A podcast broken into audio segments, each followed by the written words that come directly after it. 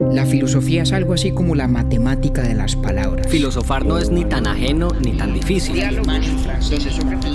modo geométrico. Ahí tengo yo otra pregunta.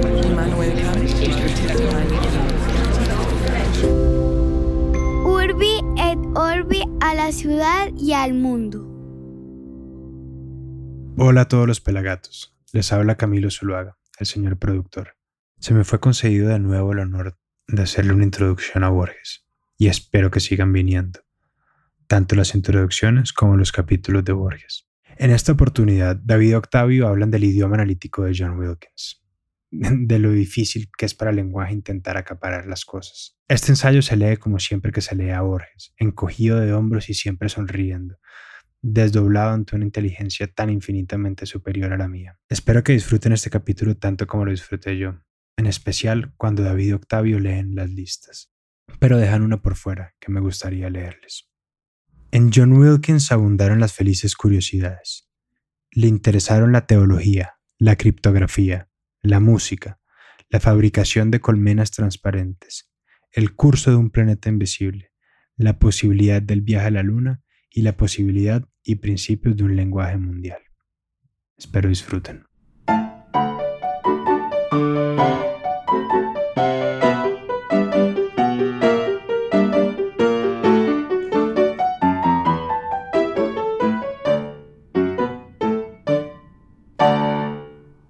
Compañero, ¿cómo me le va? ¿Qué hubo, ti? ¿Qué ha habido?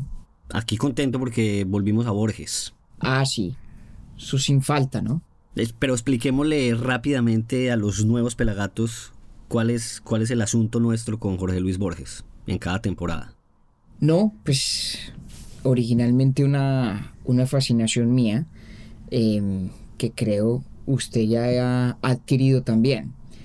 Sí, Entonces es. a mí como me encanta Borges y me parece que es un genio y, y me deleita la conjunción entre su suprema inteligencia y su capacidad poética. Entonces, nada, había que buscarle cabida en el podcast.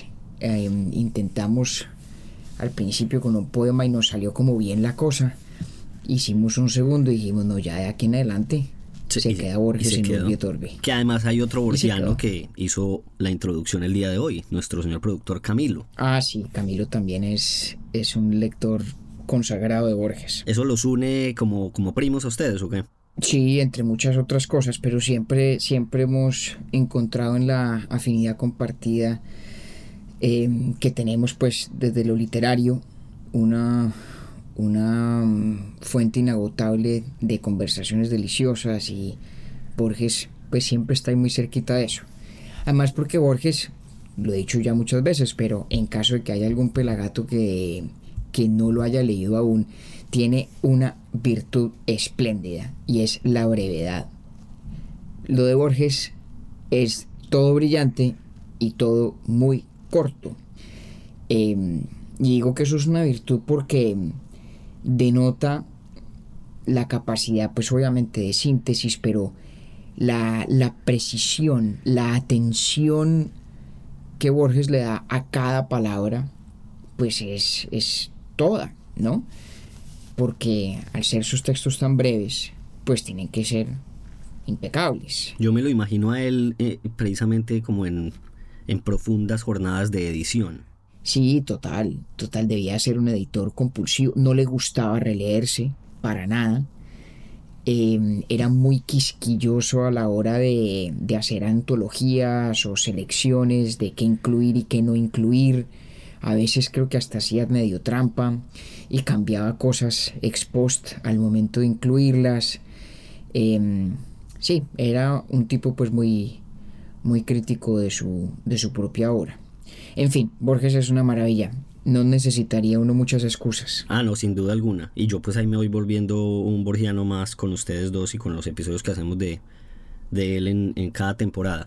El dato inútil pero divertido hoy tiene una relación con el ensayo que vamos a, a tratar, que es el idioma analítico de Wilkins. Entonces, el- la razón Sí. de ser de él, que usted nos lo va a contar más adelante, pues rápidamente para yo poder conectar ese dato inútil pero divertido, eh, es que la razón de ser del, del ensayo de Borges es la omisión por parte de la Enciclopedia Británica en su momento de el artículo sobre John Wilkins, que lo encontré casualmente casi que literal en Wikipedia. Entonces eh, me, me llamó la atención que en Wikipedia ahora se encuentra, sin embargo, claro, en la, en la edición web hoy en día de la Enciclopedia Británica uno ya puede volver a ver la última edición en la cual se incluyó el artículo sobre John Wilkins. Pero mi dato inútil pero divertido no tiene que ver con eso, de esto vamos a hablar todo el capítulo. Eh, más bien con el nombre, la segunda opción de, de nombre para Wikipedia en el 2010 cuando se sometió a votación. a ver. Wikipedia. O sea, la versión en español, wiki, con G y con diéresis. Uh, ¿de verdad? Sí. Hubo varios más, pero, pero ese fue el, esa fue la segunda opción. O sea, por poco y si gana ese en votación, pues estaríamos nosotros ¿En entrando serio? a Wikipedia. Con G. Hmm. Vea, pues, no tenía ni idea, ni siquiera sabía que el nombre de Wikipedia había sido fruto de, de un proceso de votación, aunque ahora que lo pienso, pues muy coherente con la filosofía de Wikipedia. Sí, que además eh, ese, ese podría ser otro dato eh, inútil pero divertido y es que pues, la votación fue sometida entre un grupo bastante pequeño porque en el 2010 cuando, cuando se analizó pues ese, esa, esa lista de nombres había muy, muy pocas personas asociadas a la comunidad en español de, de Wikipedia. Entonces pues digamos que la decisión la tomaron pocos pero aún así pues se sometió a la voluntad popular de aquella comunidad por pequeña que fuera en ese momento. Sin embargo, pues nada, ganó pues. Wikipedia, pues que en inglés es Wikipedia. Creo que le da más unidad a la marca al menos. Ahí terminó el dato inútil pero divertido, eh, que ya yo creo que no es tan inútil como el de los pan de bonos. no, no, pero es que ahí sí puso usted la vara, no sé, ya así muy alta o muy baja. Mm, depende. De Yo- cómo le mire. Pero usted sabe que yo me puedo superar. No, eso es lo que me preocupa, precisamente. Eso es lo que me Ese es mi propósito en esta temporada, tirarle uno, pues Dios va a estar mío. duro, va a estar duro. Dios mío, bendito. Bueno, entonces, ¿cómo es? ¿Por dónde cogemos esto? Porque además que yo estoy muy contento, porque usted cada vez se vuelve más experto en em, hacerme, yo diría, yo, además es que le voy a decir tal cual, hacerme sonreír cuando empiezo a estudiar el siguiente episodio. Entonces, cuando leí el, el artículo, ya habíamos hecho el de Nietzsche y yo dije, ah, esto, esto está bueno. Encontró que tenía su lógica. Pero claro. Pues a ver, em, en efecto, como usted dijo, vamos a, mm, a mm, tomar pues por ocasión para el capítulo de hoy un ensayo de Borges que se llama El idioma analítico de John Wilkins. Sí. Em, es, un, es un ensayito muy breve. Eso le iba a decir que, De que nuevo, hablando ahorita de la brevedad de Borges. Borges, este yo creo que es Sí. una gran evidencia de eso. Sí, supremamente breve. Lo publicó por primera vez, me parece que en 1942 en La Nación de Buenos Aires. Al menos eso es lo que, lo que reporta el Centro de Estudios de, de Borges de la Universidad de Pittsburgh, que, que tiene, creo, la bibliografía cronológica más estrictamente rigurosa de toda la obra de Borges. Pero la publicación en forma de libro fue en 1952, en otras Inquisiciones, se llamaba ese volumen. Em, y es, esto es un ensayito pues muy simpático, a mí me encanta, siempre me ha gustado mucho. Y tiene todo que ver con lo que hablamos en el capítulo anterior sobre el tema de Nietzsche. Porque básicamente lo que cuenta Borges es que le causó mucha inquietud comprobar, dice que en la decimocuarta edición de la Enciclopedia Británica no está el artículo sobre John Wilkins. Entonces, primero, seamos claros, a Borges le encantaban las enciclopedias y le gustaba leer enciclopedias. Entonces, es perfectamente verosímil que él se hubiera sentado a recorrer la decimocuarta edición de la Enciclopedia Británica y es igualmente verosímil que haya sido pues palmaria o evidente la ausencia del artículo de John Wilkins, que a lo mejor habría leído muchos años antes y recordaría o le habrá gustado. Eh, luego, esa situación yo creo que no tiene nada de ficción. Eh, seguramente fue tal cual lo que ocurrió y que... Sí, que estaba leyendo la este decimocuarta ensayo. edición y dijo, venga, espérame, digo aquí que pago con el artículo de John Wilkins. Eh, no lo dude, no lo dude que eso tuvo que ser así. Es decir, tiene perf- guarda perfecta coherencia ese punto de partida con quién era Borges y con su interés en las, por las enciclopedias, ¿no? Sí. Y resulta que le, le preocupa pues la omisión no tanto del artículo de John Wilkins, sino de hecho en el artículo original, el que se suprimió en esa edición de la Enciclopedia Británica, había de entrada una omisión que es así le parecía grave, digamos, a, a Borges. Y es que no se mencionaba un libro de John Wilkins, que además es un personaje de verdad, esto no es inventado, ni el libro tampoco, el libro se llama An Essay Towards a Real Character and a Philosophical Language, Sí. em, que es, no sé cuál sea la traducción estándar en el español, pero digamos es un ensayo em, sobre, sobre el lenguaje filosófico. La, el- la frase a real character tiene que ver, digamos, con, con la grafía del idioma que propone John Wilkins. Entonces, no estoy seguro cómo, cómo se traduzca eso al español. Es más, me sorprendería que exista una traducción al español del, del libro de John Wilkins. Pero bueno, todo esto va a que ese libro, al cual Borges mismo no parece haber tenido acceso, porque dice que no había una copia del mismo en la Biblioteca Nacional en Buenos Aires, le causa pues a Borges enorme interés porque es un, es un esfuerzo, un intento de este señor John Wilkins del siglo XVII por inventarse lo que él mismo llamaba un lenguaje filosófico, que en realidad significa en este contexto un lenguaje universal.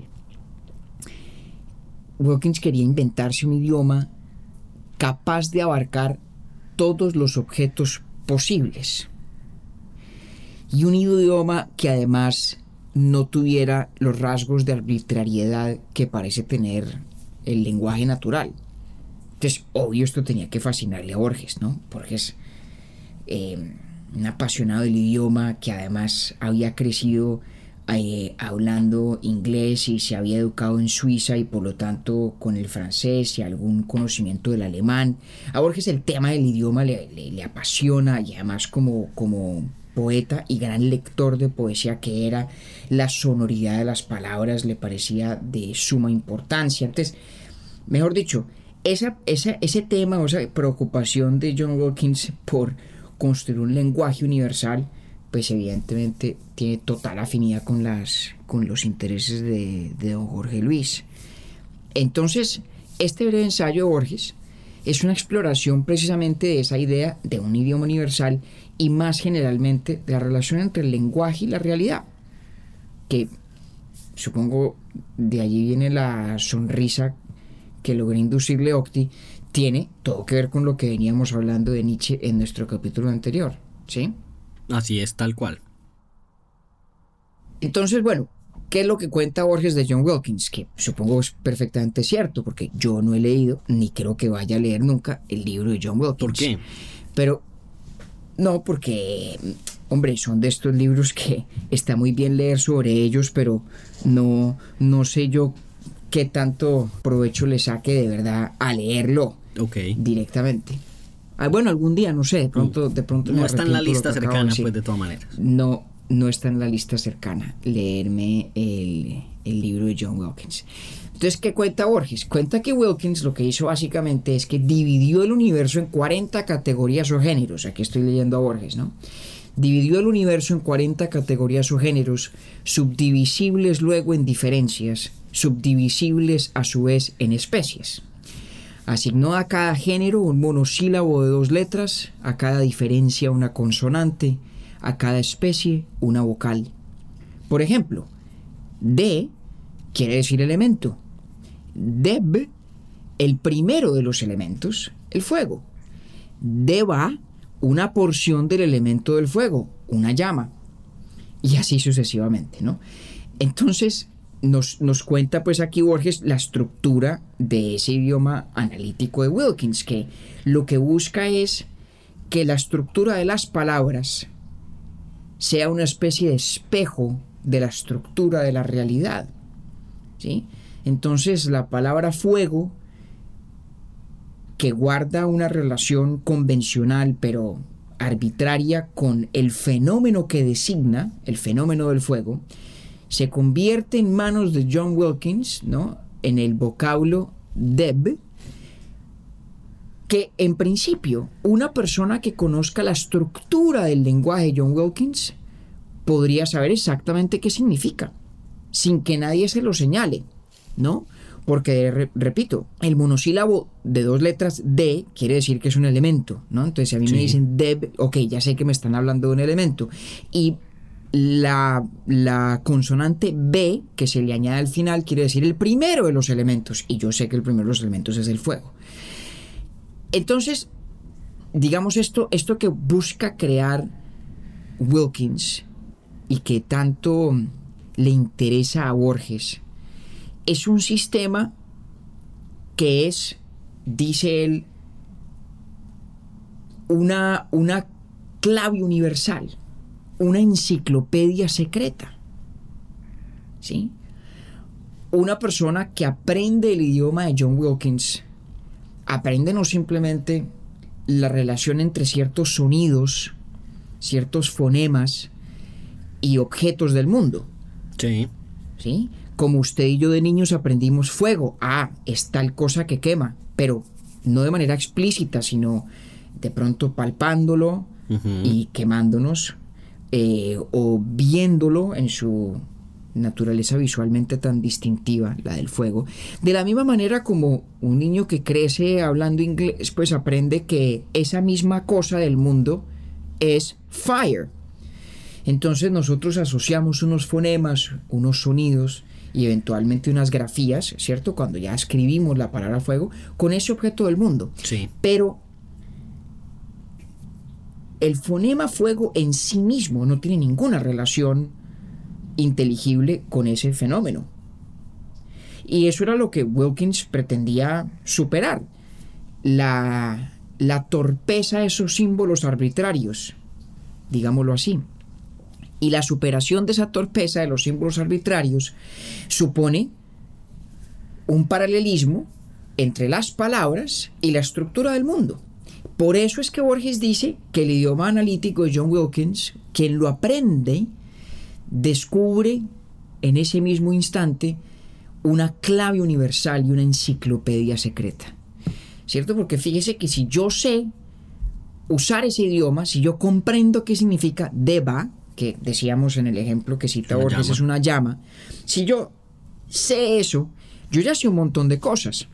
Sé que la llama es un elemento, una, perdón, una porción del elemento del fuego. Sé que el fuego es el primero de los elementos y sé que además es un elemento, ¿no? Es decir, uno de los, de los eh, componentes fundamentales de la realidad del mundo material y natural, ¿cierto? Es un montón. Sé un montón. En cambio, un, una persona que habla un idioma natural es un mapa conceptual, exactamente. Es un mapa conceptual em, que viene, digamos, a modo de cifra, es decir, está cifrado en el vocablo. Entonces, en cierto sentido, lo que trata de hacer John Wilkins es llevar a sus consecuencias lógicas más radicales la idea de una relación, digamos, muy transparente entre el lenguaje y la realidad. ¿Sí? Sí. Donde, dice Borges, cada palabra se define a sí misma. Cada palabra es, como dice usted, Octi, un mapa conceptual.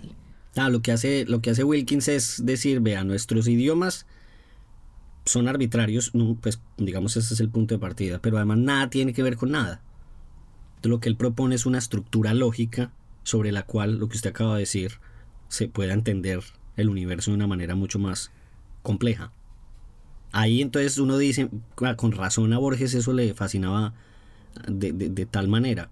Es que además yo me lo imagino, ¿sabe cómo? Eh, eh, ahora que me quedé pensando en lo que usted dijo al comienzo de, de que es verosímil imaginarse uno a Borges revisando la decimocuarta edición de la enciclopedia, no encontrando el artículo de John Wilkins, y entonces se me ocurre a mí pensar, a mí siempre me ocurre pensar cosas con Borges. ¿Se acuerda que por ahí en el Aleph también me imaginé un, una situación específica con él? Entonces aquí me lo imagino es diciendo, no había que omitirlo, sino escribirlo bien, porque de hecho el, ensayo de él dice, e, e, el artículo era meramente biográfico, pues tampoco era mayor cosa. Entonces yo creo que él, de pronto siempre su ilusión fue encontrar en una nueva edición eh, un artículo sobre John Wilkins que realmente realzara lo que él sí pudo hacer en su ensayo. Eso fue lo que como que Seguro. me- me- me- se me ocurrió pensar. Segurísimo, segurísimo. Em, ahora, yo no sé, fíjese, ahora que usted lo, digamos, re- re- redescribe la manera como se imagina ¿no? a John Wilkins justificando su interés en este idioma universal. No estoy seguro si Wilkins lo haya concebido como un sustituto de los idiomas de los lenguajes naturales. Seguramente no. Entre De otras acuerdo. porque, porque tendría un problema de autorreferencialidad, ¿cierto? Ajá. Eh, la única manera de crear esa matriz, esa estructura lógica de su idioma universal, ¿cierto? De, esos, de esas 40 categorías o géneros de lo que existe en el universo, de sus diferencias, de sus especies. La única manera de hacer eso es crear un mapa entre las partículas de su idioma universal y lo que usted y yo sabemos en nuestro idioma natural. Ajá. ¿cierto? Yo no, yo no podría crear ese, esa tabla de referencias y equivalencias si no es porque estoy utilizando un idioma natural que ya significa un montón de cosas para elucidar este idioma artificial y universal. Yo, sí, yo coincido con usted. Entonces seguramente la manera correcta de concebir el proyecto de Wilkins es como un recurso complementario o adicional al de los lenguajes naturales que permita, por ejemplo, eh, bueno, de hecho, superar las barreras que puedan crear esos idiomas naturales. ¿Sí? Sí. Los lenguajes tienen a veces clasificaciones distintas de las cosas. Y esta, esta mm, clave universal, como la llama Borges del idioma de John Wilkins, nos permitiría superar esas diferencias, por así decirlo. Porque entre Em, otras, imagine usted lo aburrido que fuera leer a Borges en el idioma analítico de John Wilkins. No, sería tenaz, No. porque por, ej- por ejemplo se pregunta uno además, eh, es muy buen punto, ¿qué, qué, qué quedaría la poesía? Porque Sí. es un idioma concebido única y exclusivamente con el fin de que las palabras, digamos, sean autosignificantes, de que la morfología y la semántica vengan a ser la misma cosa, ¿cierto? La morfología de una palabra es la manera como se escribe, es la, ¿sí? O la grafía de la palabra, ¿sí? Y la semántica es pues lo que significa. Entonces este idioma lo que busca es, diría yo, deshacer la diferencia entre la grafía y la semántica. ¿Sí? Sí. Cómo se escribe la palabra fuego no tiene nada que ver con lo que el fuego es Ajá. excepto en el idioma de John Wilkins, donde la manera como se escribe la palabra, que en ese idioma es el equivalente de fuego, tiene todo que ver con lo que el fuego es. Es inseparable la grafía de lo que la palabra significa, de la semántica, ¿cierto? Ahora, fíjese que al pensar en que este tenga que ser un recurso auxiliar del idioma natural y no una lengua natural en sí misma, porque tendría este problema de autorreferencialidad, ¿cierto? No podríamos crear esa tabla universal que hace parte del libro de John Wilkins y que describe su proyecto de idioma. Eso casi que de entrada delata la imposibilidad de la idea misma. Y volvemos un poco al problema de, de lo que tratamos en el contexto de Nietzsche. Si la única forma nuestra de hacer la realidad inteligible es pensándola en términos lingüísticos, ¿cierto? Escogiendo el mundo tal y como se nos presenta y organizándolo en palabras, en categorías que en última instancia tienen una expresión lingüística. Si esa es la única manera nuestra de asir el mundo, Sí. pues entonces sería imposible evaluar la calidad de un esquema lingüístico en términos de qué tan fidedigno es respecto del mundo sin recurrir a otro esquema lingüístico. Entonces yo puedo sentarme con usted a discutir si la clasificación de John Wilkins tiene sentido, ¿no? O sea, si el fuego debería estar eh, representado de esa forma. digamos, debería ser el primero de los elementos o no, exacto. O si elementos es la clasificación correcta de entre las 40 categorías fundamentales del ser. Usted y yo podemos tener esa discusión, ¿cierto? Uno podría decirle a Wilkins, oiga, señor Wilkins, de pronto su tabla está mal diseñada. Sí. Venga, ajustela aquí o ajustela allá. Pero lo podemos decir transando en qué? En nuestro lenguaje natural. Así es. Es decir, ni siquiera tendría sentido ese propósito de superar la brecha entre la grafía y la semántica de una palabra, si no es porque tenemos otras palabras en otro idioma para evaluar este nuevo que propone Wilkins. Sí. Entonces hay una cierta, hay una cierta futilidad en la idea misma de que puede haber un idioma universal que sea a su vez una lengua natural, o sea, una designación inmediatamente significativa del mundo. Esta es una designación que es significativa, pero de manera mediata, ¿cierto? Porque hay un idioma natural que en la mitad está dándole esa estructura y esa inteligibilidad. Yo armo mi tabla, si yo soy John Wilkins, yo armo mi tabla de equivalencias, yo armo mis 40 categorías y las describo en qué términos? Pues en los términos del inglés, que todo el mundo entiende, ¿no? Estoy hablando pues de la obra original de Wilkins. ¿Vale? Entonces, ahí hay ya, ahí hay un problema que tiene todo que ver con lo que Nietzsche discute en su idioma de, de la verdad y la mentira en un sentido extramoral. Y que en buena medida Borges comparte. ¿Sí? Pero que obviamente nos revela con esa calidad literaria que es tan característicamente suya, ¿cierto? Que eso me, me encantó también porque, em, a ver, él lo menciona tal cual, dice, yo me fui a la Biblioteca Nacional, no encontré el libro de Wilkins, entonces para escribir lo que estoy escribiendo, em, leí este, este y este otro ensayos. Entonces yo decía, este fue un trabajo meramente académico y de ahí Borges aún eh, conserva esa capacidad literaria de producir una, una pieza tan bonita que sale desde una investigación de biblioteca. Sí, total, total. Eh, y que además tiene mucho que ver con las bibliotecas, ¿no? Porque Sí. uno, de los, uno de los paralelos que traza Borges es precisamente entre el proyecto de John Wilkins eh, y la lo que se llama la clasificación decimal universal, que es el- un sistema que se inventaron unos belgas para la clasificación bibliográfica.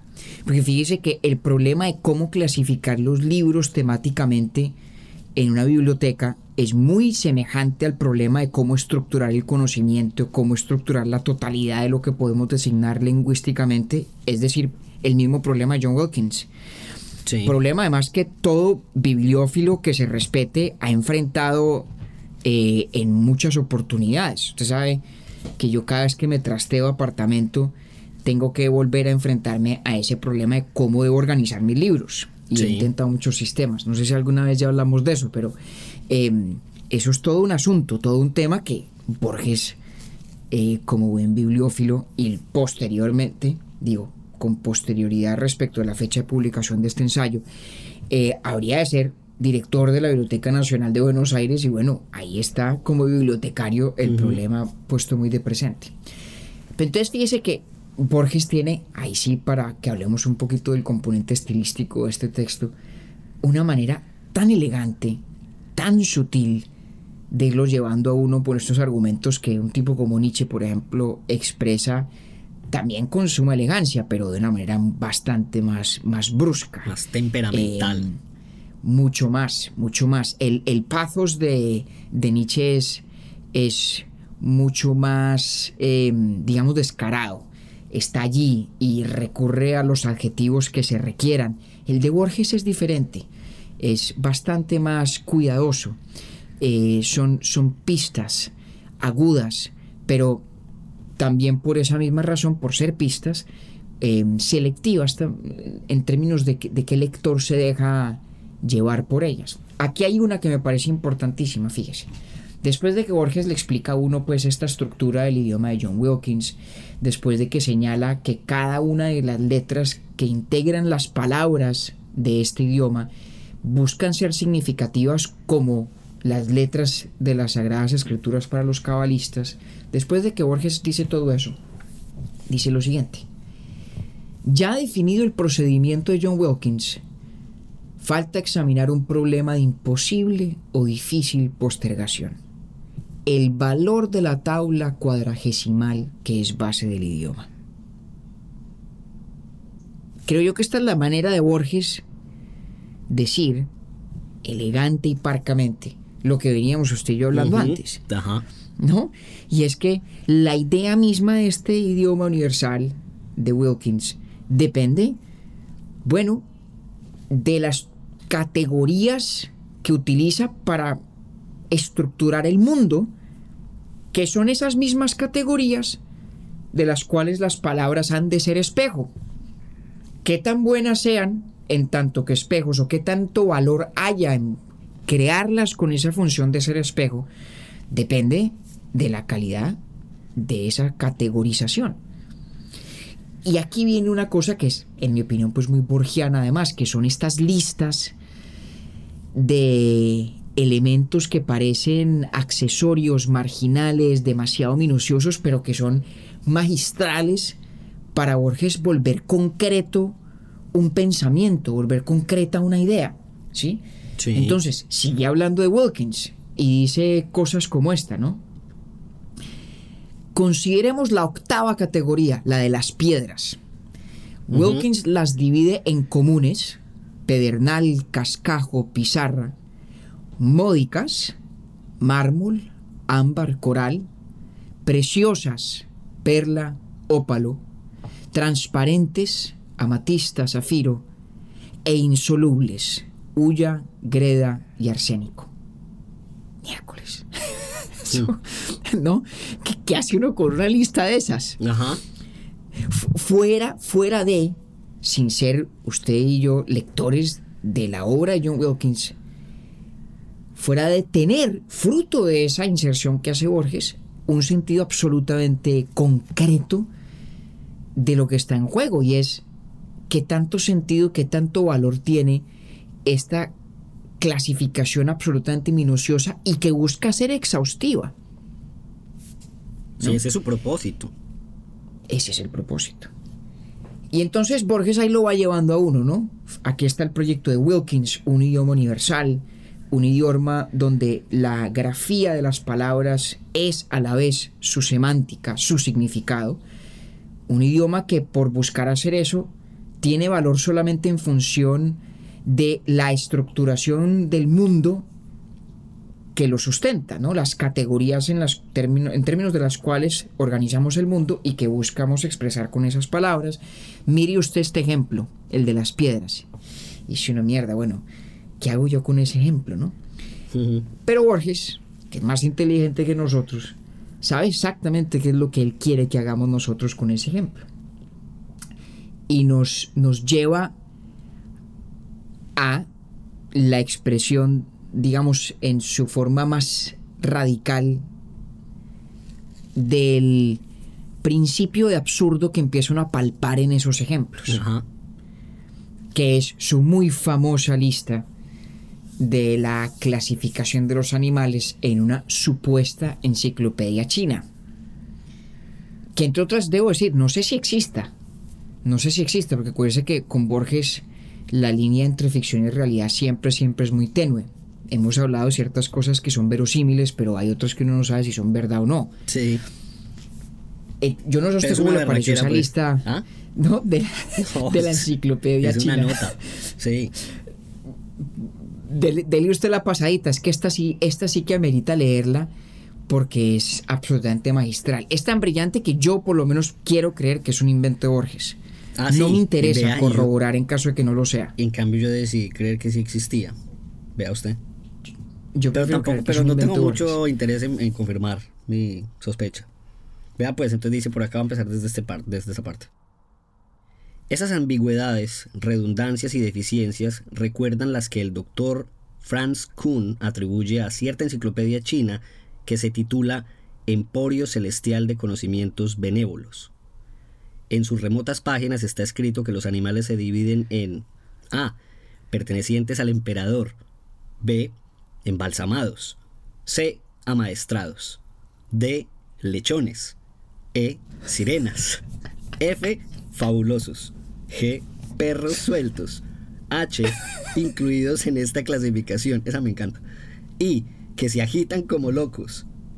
J. Innumerables. K. Dibujados con un pincel finísimo de pelo de camello. L. Etcétera. M. Que acaban de romper el jarrón. N. Que de lejos parecen moscas. Es muy bueno. No, esta es de las listas más brillantes que jamás se hayan escrito. Sí. Es, es decir, es que es, es que es espectacular. Porque ahora sí sabemos qué es lo que queremos, perdón, qué es lo que hemos de sentir en manos de Borges al haber leído ese ejemplo, ¿no? De la clasificación de las piedras. Y es, y es, digamos, casi que lo ridículo de estos intentos de crear catálogos de lo que existe que sean, digamos, en, su en sí mismos correctos, verdaderos. Porque claro, el juego al que estamos abocados con el ejemplo de la enciclopedia china, de la cierta enciclopedia china, eh, que cita o se inventa Borges, no lo sé, eh, pues hombre, es, es el colmo del ridículo. Por, para nosotros, en todo caso, ¿no? Ajá. Porque todas estas categorías, primero, no son del mismo tipo. ¿Mm? Sí, hay una mezcla pues más arbitraria que cualquier otra. Por ejemplo, animales que, en gracia y discusión, animales que de lejos parecen moscas, Ajá. pues un mismo animal de lejos parecerá una mosca en cualquier momento, digamos, de su existencia. Es un animal en esta taxonomía de la enciclopedia china no, no entra o sale de esa categoría a lo largo del tiempo. O está en ella o no está. O de lejos parece una mosca o no, ¿cierto? Pero, por ejemplo, animales que acaban de romper el jarrón, pues hombre, evidentemente, como esa es una descripción que está indexada al tiempo presente, ¿sí? Que acaban de romper el jarrón, pues hay animales que lo acaban de hacer, hay otros que no, que Que a lo mejor rompieron un jarrón, pero hace mucho tiempo. Ajá. Entonces dejaron de caber en esa categoría ya. Y Lo mismo los con los pertenecientes a- al emperador. O los que pertenecen a esta categoría. Exactamente, exactamente. O sea, un animal que pertenece al emperador, bueno, si el emperador se apropia de un animal mañana, ese animal pasa mañana Ya no parece una la categoría. Eh, eh, exactamente, ¿no? Es decir, es una, es una catalogación que está mal, lógicamente hablando, de- en todos los sentidos, pero así nos lo parece a nosotros.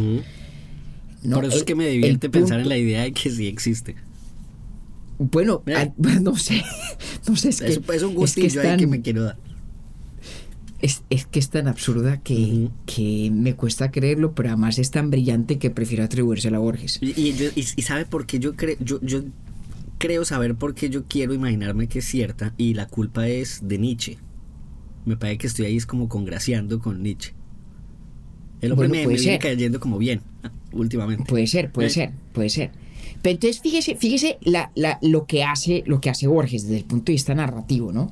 Nos traía hablando de John Wilkins, que es un tipo que existe, que es de verdad, nos da la fecha del libro, nos cuenta qué libros él, Jorge Luis Borges, investigó acerca Ajá. de John Wilkins, nos cuenta la estructura que en efecto tiene este idioma analítico serísimo, que supone toda una catalogación de cuánto existe en el universo y cuánto podría posiblemente existir, de manera que la manera como las palabras se escriben eh, sea a su vez, eh, digamos, el reconocimiento de su significado, ¿no? Esta brecha que no existiría entre la morfología o la grafía de una palabra y su contenido semántico.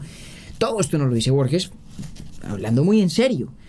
Y luego nos suelta esta lista fantástica, esta lista increíble, donde, entre otras cosas, valga notar, las sirenas y los animales fabulosos son dos categorías diferentes, entre otras cosas. Em, pero luego se devuelve Borges a lo que le había yo mencionado antes, que es esto de la clasificación decimal universal, que, que es la manera o uno de los sistemas estandarizados para la eh, clasificación de los libros en las bibliotecas. Y mire lo que dice Borges. El Instituto Bibliográfico de Bruselas también ejerce el caos.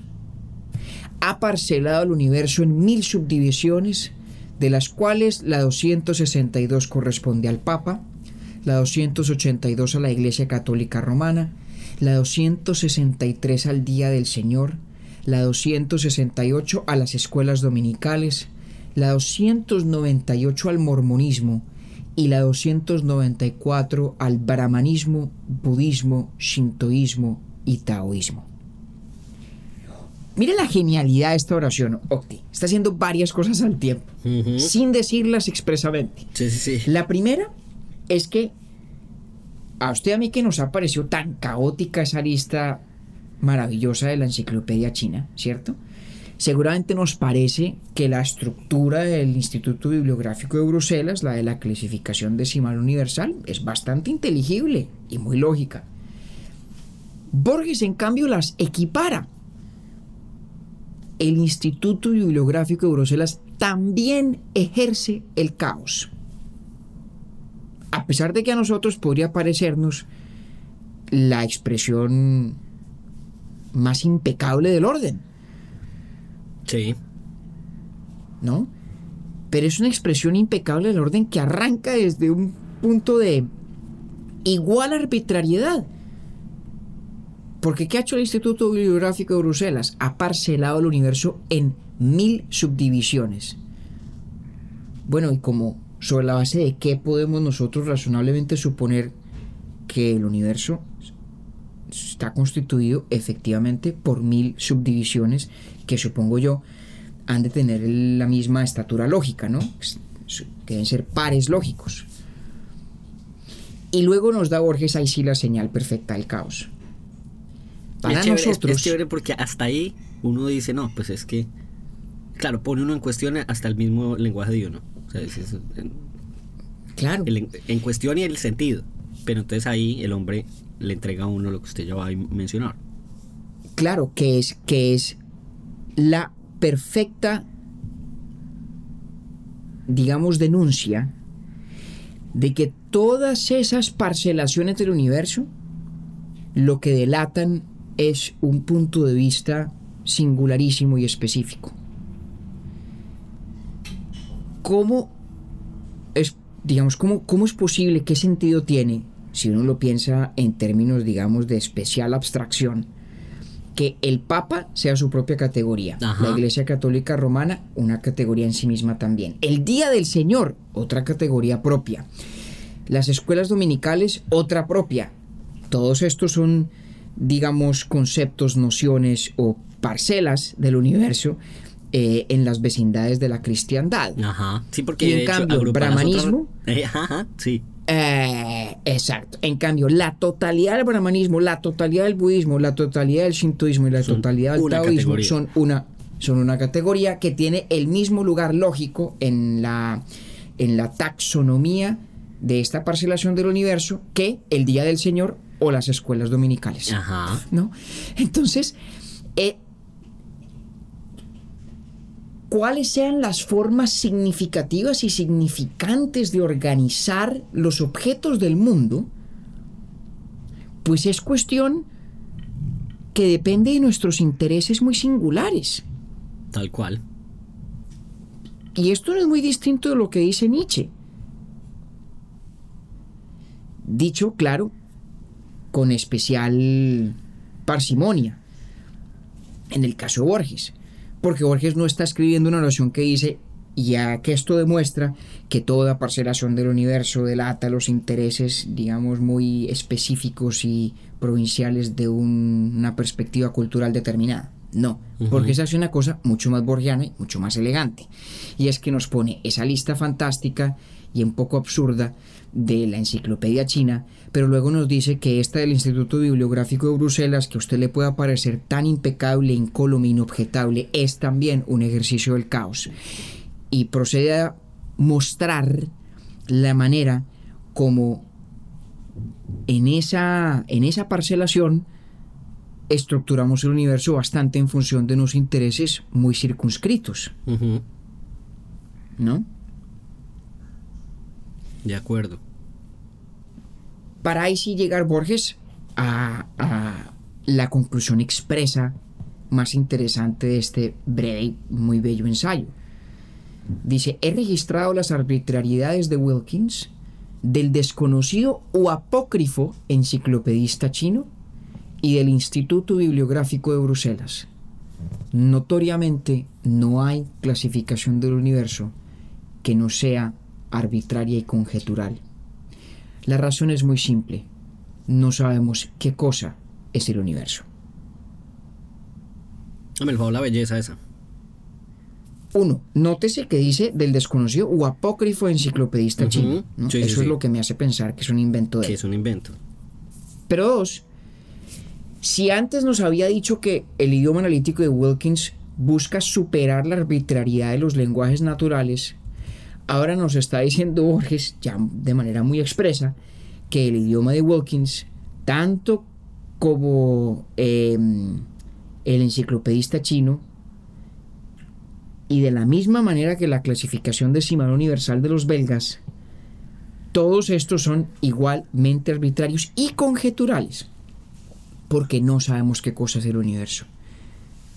Porque, y volvemos a lo que hablamos sobre Nietzsche hace unos días, ¿cierto? No tenemos nosotros acceso a lo que el universo es en sí mismo, sin pasar, por así decirlo, por el filtro de nuestro acto de conocimiento sin pasar, en efecto, por el filtro del lenguaje. Dos formas bien distintas de decir algo muy semejante, ¿no? Que me, y las dos. Digamos que la, la, la, la sensación que me deja al final, incluso en Nietzsche, es pues que es un reconocimiento del. Número uno, de la necesidad pues, del lenguaje. Y número dos, de lo que se acuerda que yo le decía en, en, en el capítulo de Nietzsche, un poquito se me parece como al mito fundacional. El, el hecho del- de, de la arbitrariedad del lenguaje, pero pues es algo necesario y en ese sentido pues tampoco es que De esté acuerdo. mal.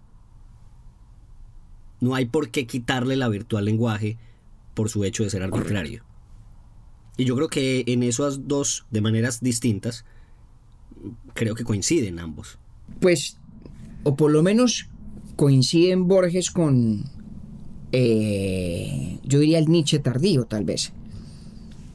Porque el Nietzsche del ensayo de la verdad y la mentira en un sentido extramoral es un Nietzsche más propenso a condenar la validez del lenguaje y a negar, por ejemplo, que exista en sentido estricto la veracidad, precisamente por su carácter arbitrario.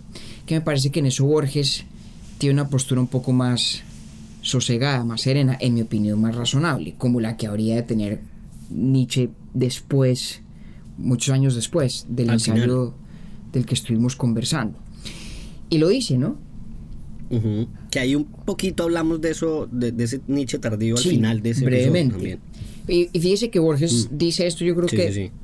con, con auténtica convicción. Porque dice, la imposibilidad de penetrar el esquema divino del universo no puede, sin embargo, disuadirnos de planear esquemas humanos, aunque nos conste que estos son provisorios. Ahí me parece que hay una intuición bien importante y bien inteligente de Borges. Y es, si, si él tiene razón, ¿no? Si el juego de John Wilkins y el sistema de clasificación de, del Instituto Bibliográfico de Bruselas y el enciclopedista chino apócrifo, digamos que es, y nuestro lenguaje natural, si todas esas estructuras tienen un rasgo inevitable de arbitrariedad, pues una opción es renunciar a ellas, ¿no? Como decir, bueno, aquí no hay nada que hacer porque son arbitrarios, eh, por lo tanto todos están falseando la realidad, que es un poco la, la postura de Nietzsche en el ensayo en cuestión. Pero la otra reacción es, pues nada, simplemente saber que tienen un sustrato de arbitrariedad, reconocer que eso les impone ciertas limitaciones y seguir jugando con ellos, ¿no? Porque es que lo que no tenemos es alternativa. no tenemos acceso directo a lo que el mundo es en sí mismo como para que nos permita evaluar la calidad de nuestro lenguaje, cosa que sí podemos hacer con la tabla de Wilkins, ¿no? Con el lenguaje accesorio que él crea. Podemos evaluar la calidad de sus taxonomías, de su parcelación del mundo, porque tenemos un idioma natural en términos del cual podemos discutir sobre la calidad del de Wilkins. Pero si tuviera... Claro, es que la alternativa es Pero crear otro un más. problema de regresión infinita. ¿Cómo podríamos Discutir la calidad de cualquiera que sea el idioma natural base, ¿cierto? Si no tenemos Sí.